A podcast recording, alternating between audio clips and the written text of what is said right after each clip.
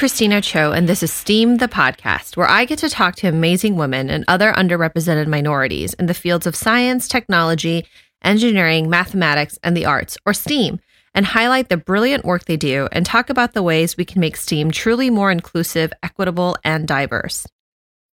Our episode today is about the immigrant experience.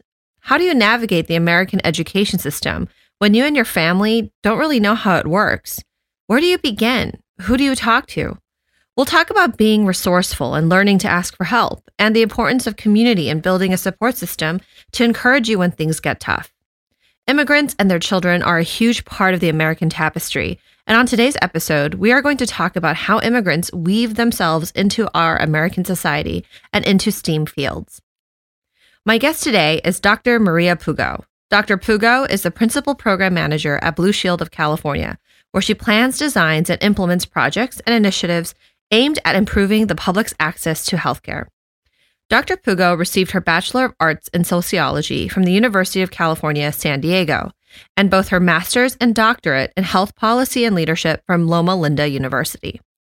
Her doctorate focused on health policy, and over the last 10 years, she has been working on community health programs. Her career started with Kids Come First Community Health Clinic, a nonprofit organization providing healthcare for non insured children as a development director. As the development director, Dr. Pugo strategized new ways to obtain funding and cut costs to ensure that the organization was able to provide services for thousands of children. She continued to climb the corporate ladder while pursuing her doctorate in public health, reaching her role as a principal program manager for Blue Shield of California, a multi billion dollar corporation. In addition to her analytical excellence and business acumen, Dr. Pugo is an advocate for healthcare accessibility for the public at large. During her graduate studies, Dr. Pugo also served as a health policy analyst for the California Health Initiative, where she helped guide the development of proposed legislative bills. Dr. Pugo's passion and goal in life is to make sure people get the medical care that they need and to make healthcare accessible to all. Maria, welcome to the show. Wow, thank you so much, Christina. That was amazing. What a wonderful introduction. So, Maria, you have a doctorate in public health and you're a public health data analyst. Um, I'm not really sure what that is. I have friends who yeah. do public health, but mostly in the side of like epidemiology. So, can you spend a little bit of time explaining to the audience what you do and what inspired you to choose that particular career path? Sure. Yes. Um, growing up, I always wanted to be a doctor, specifically a medical doctor. I wanted to go out and heal and help as many people as I could. Um, however, during my college years, I discovered public health and completely fell in love with it. It was just what I looked for an avenue for me to help people, but not on a one on one basis for the broader spectrum, groups of people, populations of people that I could help. So I just immediately fell in love with the field of public health. Now, what is a public health data analyst, public health data scientist? Um, public health has recently been a hot topic with the emergence, as we all know, of COVID um, with, within the last couple of years. Public health encompasses a multifaceted approach to study disease as it relates to population and its effects on individual and groups of people. Mm-hmm. So, the science comes in as a tool to systematically gather and use research and evidence to better understand disease mm-hmm. trends and its impact to its surrounding systems. Okay. When we think about systems, we'll think, we're thinking about neighborhoods, work environments, okay. Okay. the government, the economy, healthcare, and so on. These findings are generally leveraged to make large scale decisions in these systems government, nonprofit, and the private sector. So, in essence, I take a mm-hmm. bunch of numbers and piece them together like you would Lego pieces and create a picture like building a castle from Legos and okay. use that to help determine where should we go next where should we move resources what activities projects programs do we need to implement to close the gap that potentially exists and create a healthier population mm. okay so it's like you take all the information out there in terms of you know how the disease is spreading or like which communities might need a little bit more help for example like you know back when covid was starting to hit really bad there were definitely a lot of urban communities that weren't getting access to testing and vaccines initially. And so then you would take that take that demographic data and be like, oh, wait, we need to start putting some resources out there so that these people are getting tested, that they have ex- access to the vaccines. And so that it becomes, you know, less of a public health threat in those areas. Is that correct? Exactly. And what okay. barriers are they experiencing that they're not accessing? Is it transportation? Mm. Is it money? Is it because we don't have enough clinics, excuse me, clinics or um, COVID vaccination sites, COVID text, uh, testing sites? What What is the issue? What is the barrier? And let's work together to resolve that.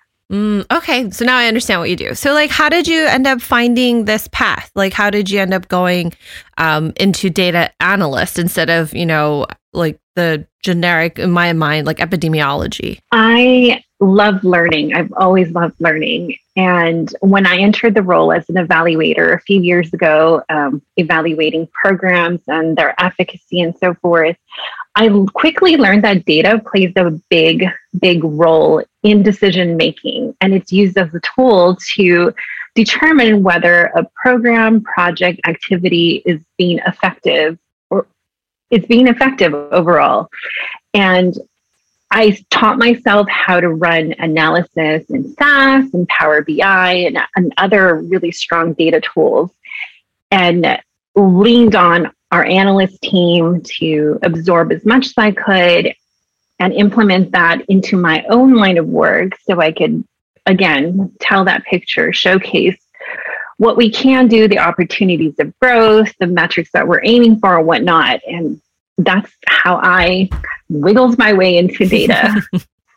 Very cool. Yeah, I've been trying to learn data science in the context of biology, and I I realized that you know.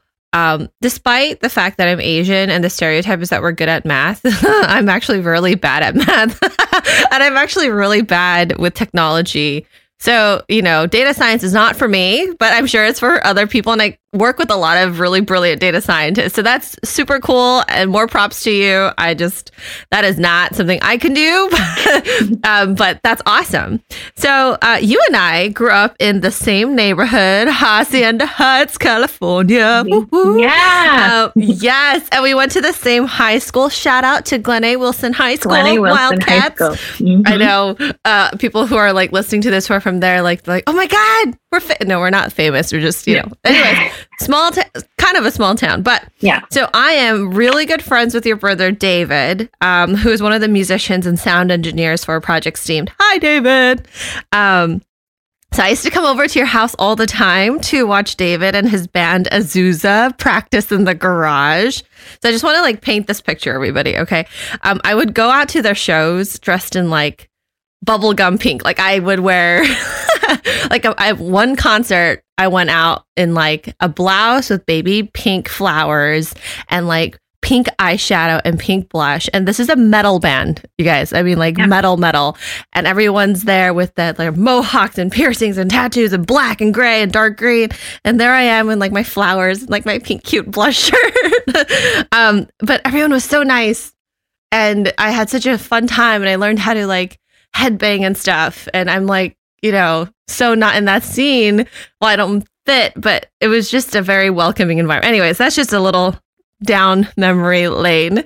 Um, so, Maria, I obviously know you or your family a little bit, but I know that you guys have you guys immigrated to the states from Ecuador. Um, so, can you like tell our listeners a little bit about that story about how you guys ended up in Ecuador and how old you were when you came here? Yeah, thanks for the question. I was actually very, very young. I immigrated here with my parents when I was about two, three years old. So I don't really remember too much about the Ecuador um, setting other than my trips back there. Um, but yeah, my parents uh, wanted something better for themselves and for the family, and they took the trip miles away from home and everything that they knew. Okay. So I like I forget what the age gap is between you and your brothers. Four years old. Okay, okay. Four, four years. Okay. Four year gap. Four year gap. Okay. So they were all like born in the States and you're they you're were. the official immigrant. Okay.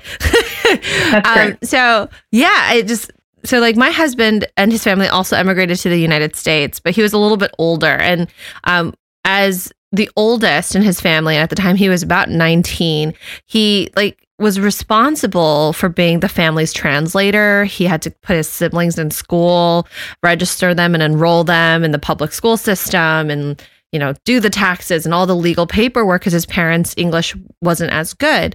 And I know you came here when you were really little, but as the oldest child of immigrant parents, did you feel a lot of pressure to like be a role model or to like, you know, help navigate the school system first for your siblings? Absolutely, 1000%. I definitely was the translator. Uh, I helped practically raise my two younger brothers from getting them ready in the mornings, making them breakfast, help dressing them, walking them to school.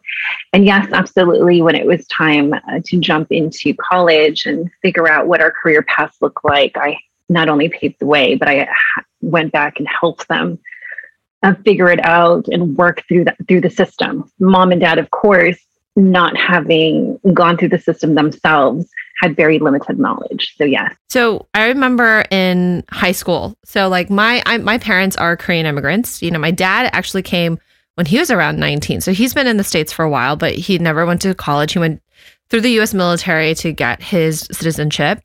Uh, my mom came later in her late 20s, and then they had me, and they had zero knowledge of getting me through the American public education system.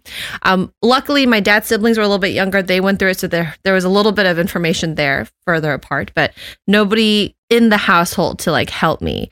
And I remember in high school, you know, that's when you kind of start stratifying students, right? There's like all the honors programs, the AP, the the IB, all these programs that are out there. But if your parents don't know what those are, you're not going to get registered in those classes and you might not actually be in the right environment for yourself or you might miss out on certain things. So, how did you like starting in high school, how did you figure out or how did you get in the right curriculums or were you just like thrown in and just went to class and then we're like, all right, this is it? Yeah, so I have an interesting story actually. Um, okay. In high school, my, when it was close to graduation, my counselor I remember have, sitting down and having a meeting with her, and she was looking over my transcript and made an interesting comment. She said, Wow, you're the first student who has grades high enough to make it to college.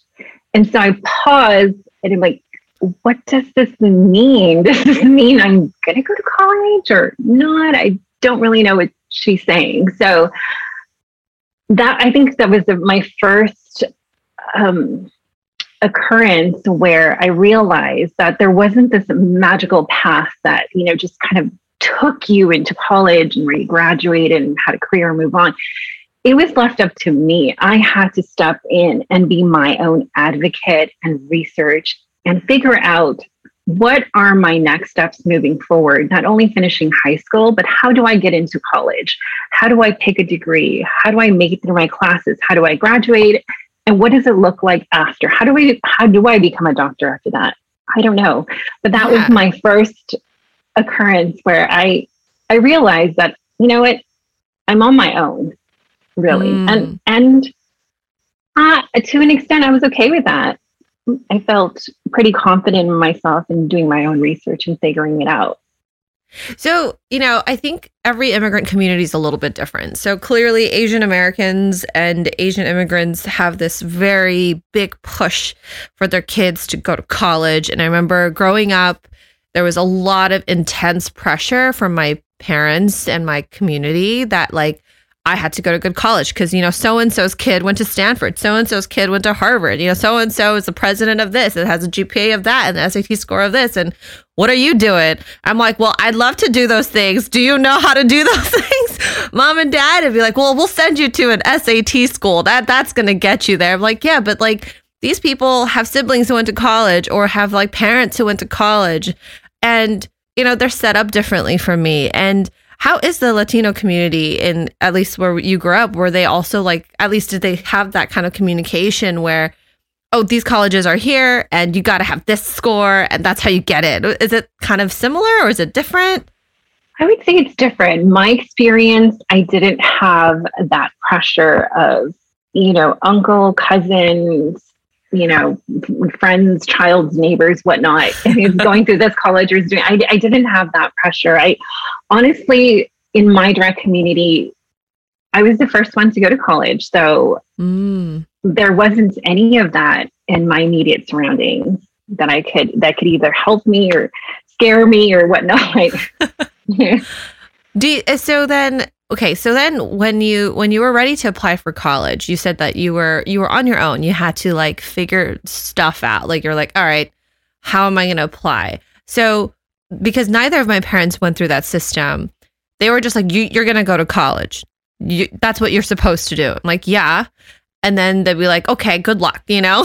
Yeah, yeah, if yep. you fail it's your fault too. It's like well that's yep. not nice. Um and so how did you like how did you begin applying like how did you know which schools to look into? I started off with a local college, local community college, because I had actually taken a community college course in my sophomore year of high school. And I started, uh, I made an appointment with the counselor and started asking questions. Look, this is my end goal. I want to be a doctor. How do I get there? What classes do I need to take? When do I need to register? And just really started building rapport with that counselor. And I remember her pulling a really thick book, and in it had the list of classes and the times mm-hmm. and whatnot. And yeah, that's how I started. Just asking and asking and just being curious and using whatever resources I could get my hands on. And at that moment, at that time, it was the counselor at a local community college. Okay. And then, so I think you and I talked about this before, but we share a little bit of a similar experience when it comes to our like college and graduate career and that we worked our way through college, right? If I understand correctly. So like for me, you know, um, when I was applying for college, my parents did not have the financial means to support me and I needed to get financial aid. um, I don't know if everyone knows this, but if you're if you're unfamiliar, the the system to get financial aid in the United States of America for college is not all that simple. It's not all that accessible and clear. You have to apply for FAFSA. It's like this form. Again, if your parents don't or can't speak English very well, it's very intimidating. Although now there's a lot more, you know, uh, forms out there with multiple languages, but it's still intimidating and you have to put in a lot of information. Um, and I remember Wilson had a program, not program, but they did workshops. I think a couple of guidance counselors got together in the library sat us down with the FAFSA sheet and was like, okay, start filling it out, everybody. If you need financial aid, this is what you're going to do. And that's how I ended up getting at least my Pell Grants to cover my tuition. Um, but I still didn't have enough money to like live. You know, I had to pay rent, I had to buy food, I had to pay utilities. And California, everyone drives. So I was paying for like in my car insurance, my gas, and my car. I'm like, all right, so I need to make money and because I didn't want to take out loans, right? Because my family was financially already kind of struggling at that time, um, I decided to work full time. And, you know, I talk about this a lot with my mentees, but choosing to work was not probably the best choice because I, it really helped, it really screwed up my grades, but it was the only choice I thought I had. And so I wanted to ask you, like, what was your experience, you know, basically working your way through school, like trying to pay your way through school essentially on your own? Um, you just had to do it. I, and I, I think about my journey and I'm just, I'm sorry, I'm amazed at how far I've come. Like, I mean, uh, for a moment, I, I was a single mom working three jobs, working wow. on my doctorate. And you just do it, Christina. Like, once you know where you're going, you're passionate about your end goal, it just works out. And I would love to tell you in detail, this is exactly how I did it and this is the formula. But honestly, it just it just works. I don't know. It just you just you make it work. It, it just you know. So what happens. was that like? What was it like to have three jobs, be a single mom, and work on your doctorate? Like I'm sure there were times when you're like, oh, F this, like I'm so done. Or were there no times like that? I mean, yes, there was exhaustion, um, but um, I think helping plan out the days and being very strict with what my schedule looked like helped out a lot. And the jobs that I had while going through school were a part of the building blocks that got me to where I'm at. Okay. So I think it's important when you're ha- when you have a when you have a side job or you're working on multiple places, it helps to be passionate about the work that you're involved with. Okay. Honestly, for me, it didn't feel like three jobs. It felt like honestly I was making a difference in the community that I was working in, and I, I absolutely loved it.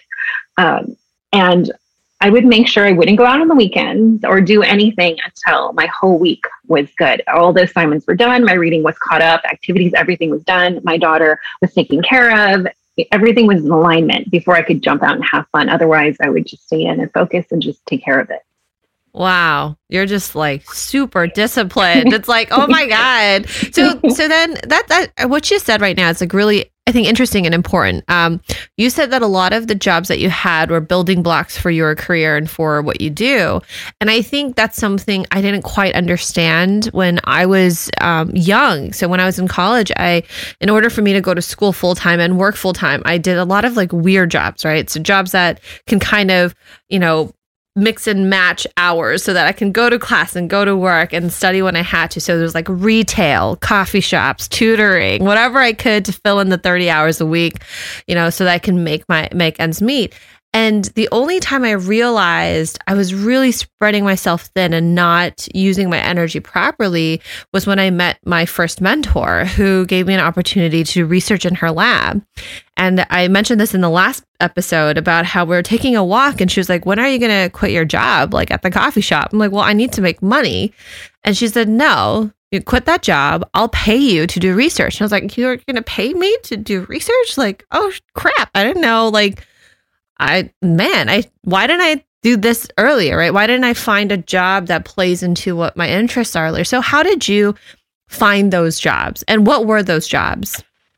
And when I started my master's education, I in my head I said this is it. Like I'm going to max out on all resources they have. Like I'm totally committed. I'm on I'm I'm good I'm doing this. So before classes even started, I joined this luncheon that the school had hosted. And not knowing anybody or anything, I just I showed up, I grabbed my plate of food, I sat down, and the gentleman next to me, we just started connecting with each other and talking about classes and the school and what it's like to be in this uh, university and whatnot. And he actually um, um, brought up one of the counselors or the um, practicum counselors that we had.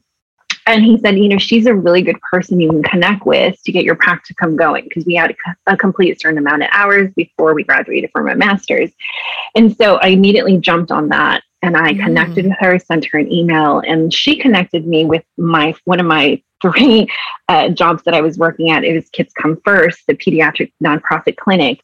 Mm. And so I started as an intern working okay. for free, working many hours for free. And I quickly uh, absorbed the work. I became a subject matter, matter expert in the work that I did, and then you know, became employed from there. Okay. Um, so that's how I started with that. And then from there, I again just kept networking, attended as many meetings as I could, uh, connected with anybody that came in, always had an ear up to kind of hear the nuances and whatnot. So from there, I, I got into the uh, California Healthcare Initiative Legislative, another internship work that I started there. And then I also worked with the Ontario City of Ontario Planning Department and did more work there. And it just slowly kind of cascaded from there. And people knew who I was and they were actually reaching out to me and asking if I could help mm. or assist or wanting to hire me. So that's really how I got involved in, in, in all the lines of work that I've that I've um, been allowed to participate in. And so it was mostly just myself being an advocate again for myself and speaking up and attending events, even even on weekends or days when I just wanted to relax. I went, no, I'd get dressed and I'd make the drive. And at that time, it was like 50 mile drive just to Jeez. be there and be around the people that one day I wanted to uh, be. I wanted to be one of these people in the future sometime. What it looked like when, yeah. I don't know, but I wanted to. So so that's how I kind of paved my way through that. You're just like this like hardworking, diligent, dedicated, intense woman. And you know what? I'm like oh. all for it. I like I just think, you know, I think this is really important for our listeners to hear. It is hard work. It is a lot of taking yeah. initiative and a lot of it is realizing your worth and advocating and sponsoring yourself, right? So Correct. I know we talk about this in previous episodes about networking and finding sponsors and mentors. And doing that is very important, but you also have to be your first mentor, your first Yes. advocate and sponsor. And if you aren't putting in the work, it's it's really hard to make it, especially yeah, especially as a member of a historically marginalized community. If you're a person of color, if you're a woman, if you're first generation, if you're low income, things are a little bit harder. There are systemic things, institutionalized things in place that make it harder. And, you know, I know Eileen mentioned it yesterday, oh, not yesterday. Eileen mentioned it in the the last episode where she said, you know, you you deserve to be there, but you might have to work a little bit harder than the person next to you, and that might be the case. And just, I think you're you're being so transparent about your experience about like I did not go out on weekends. Uh, my whole week had to be perfectly aligned in order for me to, in order for me to relax. And you know, I think you know it is work. It is work. You know, getting to where you need to go will take work. And also, a key thing you mentioned was going to a luncheon. You know, I know I have mentees who are like, oh, I don't like to do that kind of social stuff, you know, like, oh, I just go, like, I'm just kissing ass, or like, I'm not learning anything. It's like, you know what? You don't know. You go to those luncheons and you meet people, they might tell you something that is of interest to you and that might help you. So don't just count those social events out. Those social events are there for a reason. They are there for networking. They are there for you to hear about job openings or internship opportunities that can help you get to the next step. So, you know, don't ever discount those like smaller things that might not seem like it's directly impacting the work that you're doing. Because at the end it might pay off. Like you know maria got all these like really cool opportunities. So you mentioned unpaid internships. Um, and i we, we talked about this in one of the earlier episodes about you know unpaid internships how important do you think they are and how uh, what do you say to those who are like well i need to make money like i have to make money like you know what is your opinion on unpaid internships I think unpaid internships are very much undervalued. I in when in and when caveat when they are in the realm of where you eventually want to land.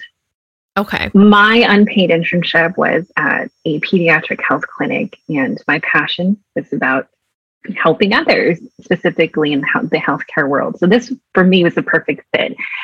And I was learning, which I absolutely loved, like real world experience firsthand. Um, yeah, so I think I think it's definitely worth at least looking into it. Just look into Mhm. it. Yeah, it, it's unpaid, and sometimes it sucks when you can't make ends meet. Um, but I think at the end of the day, if it's something you're passionate about, you'll make it work. Hmm. Okay. Okay. So then, um, since we're talking about making ends meet, uh, um, I wanted to talk a little bit about scholarships because this is something that I did not really understand when I was going to school. So I knew about like you know the Pell Grant. I knew that universities had you know merit based scholarships that are universities based. What I didn't know, and I didn't know until after I graduated from college, were private scholarships and private grants that you can get um, if you are, you know, some of them are need based, some of them are merit based, and some of them are for URMs. Did you know about those scholarships like as you were going to school? Absolutely not. And I didn't, like you, I didn't know about them until after. I was thinking, wow, you mean I could have had financial help? like, why didn't anybody tell me? Why didn't the university say, hey, heads up, like this is available? Right. Maybe they did it and I missed it. I don't know. But now I didn't know about it. And it would have been so helpful to have that information because as of today, I'm still paying back my college loans, which is quite a bit.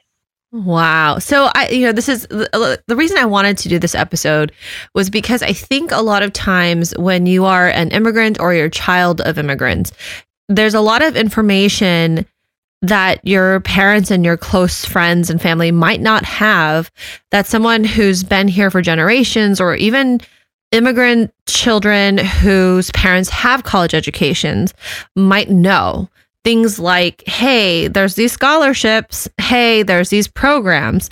Or, hey, you know, so and so is this doctor or so and so does this stuff and why don't you go talk to them and shadow them? You know i didn't know about guidance counselors really. Like i knew we had one but i didn't know how often i should talk to her.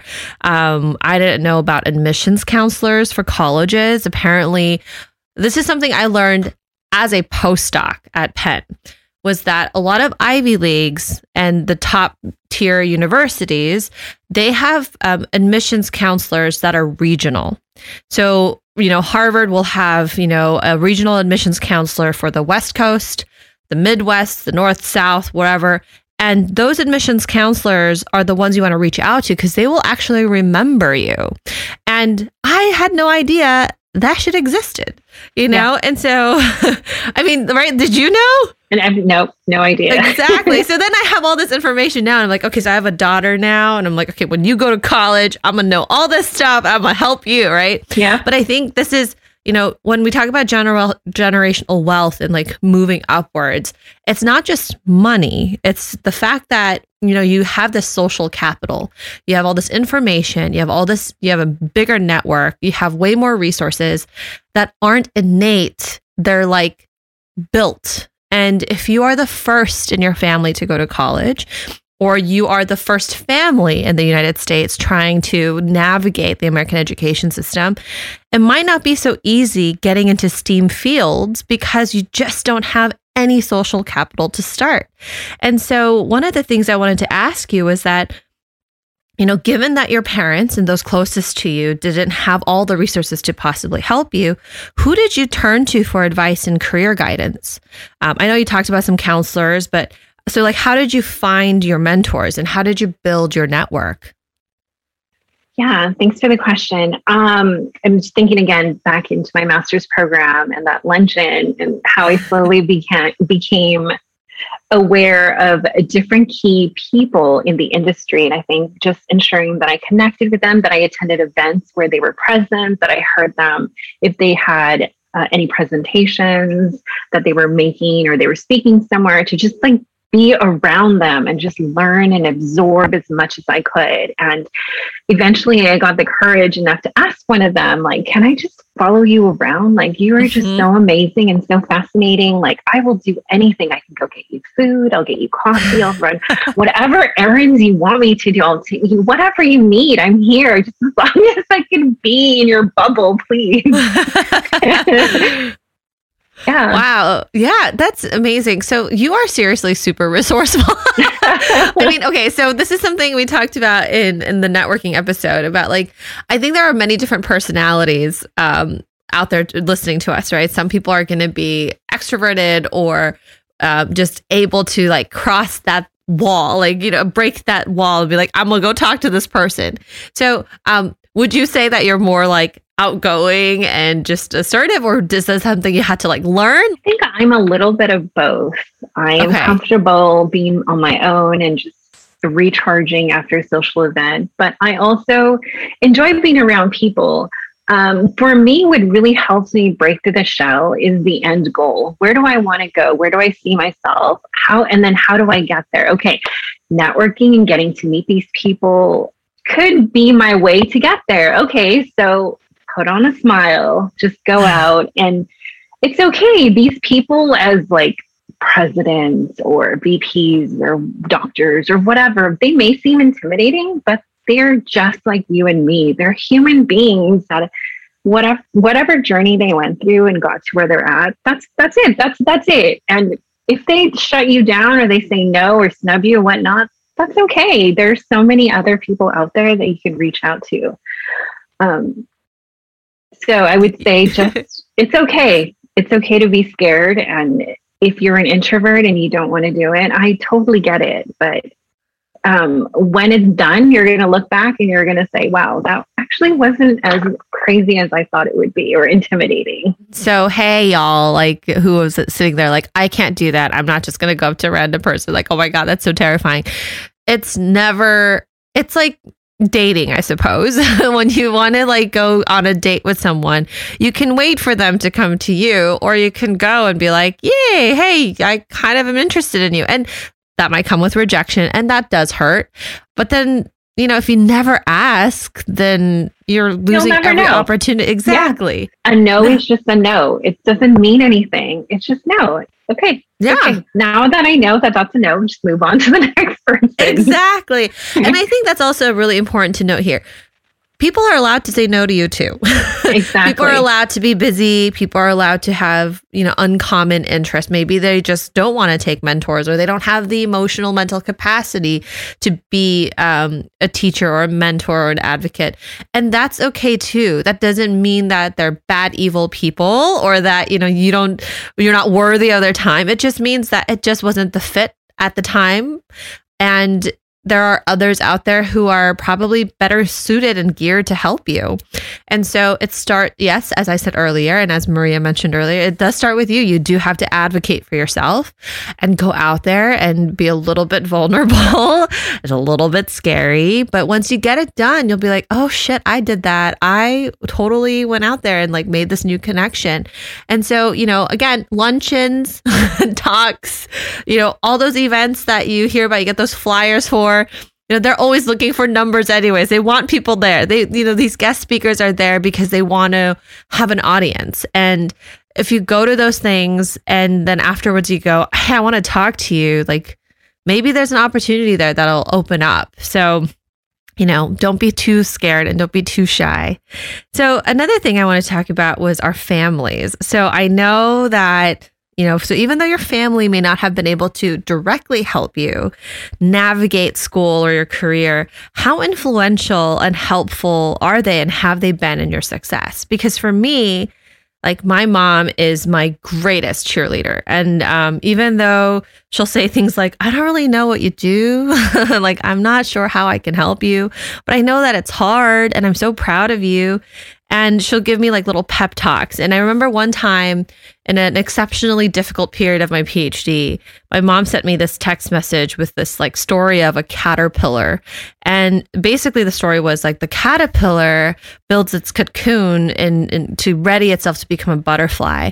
And when the time is right, it'll start burrowing its way out. It'll dig, it'll fight, it'll wriggle, it'll struggle, it, it'll be kind of painful to watch this like caterpillar trying to get out of its cocoon but you can't help that caterpillar because that time that that struggle is what's necessary for it to fully develop into the butterfly and then fly out on its own. And so my mom said you know i know you're struggling and having a hard time and unfortunately i really can't directly help you. Like i can't open up that cocoon for you. She's like because it's your struggle but i'm here I can listen and I will celebrate you when you come out and you're a butterfly. And, you know, I like remember reading that story and I was like, I needed this story so bad. Um, but like, how about you? Was your family and your friends like that, that intimate support network? How did they help you and how are they helping you achieve your success? That, first of all, was such a special story. I love it. And it resonates so close to my own story yes, my parents are very supportive. Yes, they had limited knowledge. No, they did not go through the system. They were, however, very, very supportive, particularly like my, like you, my mom was my biggest cheerleader. Again, I don't understand what you're doing or what you're going through, but I'm here to fully support you. And there were times when I would just sit with her and just talk to her about the things that I was doing, and she would just listen. She would just listen. And she couldn't fix anything or necessarily do anything. Um, but she was she was she was one of my biggest um, supporters, cheerleaders, advocates for my growth and process through the educational system and now in my career. Um, thinking back, I remember. Um, so I was in a marching band band in Wilson High School, Oh yeah, and, yeah. I was in color guard for a year. I sucked, nice. by the way. I'm sure you were great. Um, so when I started playing the flute, I remember I would sit there and she would listen to me play, practice, practice, and tell you. And if you can imagine this very high, squeaking, awful sounding noise, you know, and she would just sit there, just supporting me through it. And I just thought, wow, like thinking back on it now, like when my daughter plays the flute and it's just awful. and I'm like, Mom, you sat through that? Like, wow. And as she did back then, you know, when I was in elementary school, she she continues to sit there and just listen and support as much as she can and encourage me where she can. And likewise, like the caterpillar, she can't fix things and she can't break, she can't help break that cocoon, but she can be supportive and be ready when I do blossom out of there. Mm-hmm. Yeah, I mean, I really wanted to highlight our families a little bit today because I think when you are navigating a new world, um, and as parents, I mean, now that I'm a parent, I think I, I have a very different relationship with my mom. I think I understand her a little bit more. Um, I think, you know, you want so badly to help and so badly to, you know, give everything you possibly can, but then you're like limited. And so you watch by the sidelines. And, you know, I feel this way sometimes about my mentees too, right? There are so many things I wish I can do, so many things I can pour into them but I'm also limited in my resources right now. Like as a I'm still in my training period. I'm still only a postdoc. I only have a limited salary. I have students who are really low income and they're struggling. You know, they have to like send money back home and it's hard. And I want to be like, oh, I have money. Here, let me give you money. But I don't have that yet. And and so I think when we talk about social capital, we talk about, you know, people that can really help you in your career. And a lot of times they are mentors in your field. They are colleagues, they are sponsors and advocates, people that might be able to give you funds to help you, you know, go to school or sit live in a city for a little while as you do internships or whatever job you have to do that's temporary. It might be people who sit in a room when you're being interviewed and um, you know, when you walk out of there, they're the ones that are pushing for you. But the other people that's part of your social capital is your family and friends who are your family and friends who, you know, are there emotionally and psychologically keeping you sane and making you feel proud of yourself and reminding you that you can do this. So, you know, you might think you don't have any social capital because you don't know all the right people, but you have some. If you even have one person who's like, I believe in you and I'm here for you, that's a very powerful person in your life. So, you know, I just wanted to remind our listeners that as we as we build our social capital, right? As we go about our journeys, remember those little voices that were there that was like, you can do it. I believe in you because they're so important too. Um, so before we head out, I wanted to ask you, you know, what advice do you have for other immigrants or children of immigrants as they navigate their academic and career paths? Yeah, definitely. I would say number one, don't give up. As hard as it is, you will get through this. Just take it one day at a time. And absolutely reach out to anyone who who you do connect with, whether that's on a professional or a personal basis. Go to those luncheons, go to those presentations, um, if you are an introvert, it's okay. Write an email. Say, hey, I. It's okay to be honest and vulnerable. You know, I was a little nervous. I didn't want to approach you because you had too many people or what, whatever it may look like. Um, but I was so fascinated by pick one or two top things that really intrigued you about them or what they said. Um, could we set up some uh, some time in the future, coffee, lunch, whatnot, um, so I can pick your brain or just get a little bit more information on this, whatever it may look like. Uh, yeah, it just keep pushing. Um, again, whether that's in your personal or academic setting, always ask questions. Uh, if someone doesn't know the answer, they're not willing to help or whatnot, that's okay. A no is okay. Just pivot and go to the next person um, and really leverage resource. Yeah, right. And really leverage resources around you, like Steamed, like Christina and myself. Yeah. Uh, you know, we're here to help and encourage and assist is the best way that we can. So mm-hmm. I would say mm-hmm. that just don't give up. Find your passion and go for it. Absolutely. I, I, had to do the pivot thing, so I'm like a big Friends like fan. so whenever I hear the word pivot, I immediately think of that sofa oh scene. Gosh. But anyways, so um, so what's next for you? What are your career goals and plans? Yeah, so right now I am absorbing as much as I can from where I'm at. I have thought about medical school. I don't know the feasibility of that now, but it's still an option. Um, my 10 year goal at one point was to open a community health center in Ecuador. I'm still playing with that idea. So we'll wow. see. We'll see.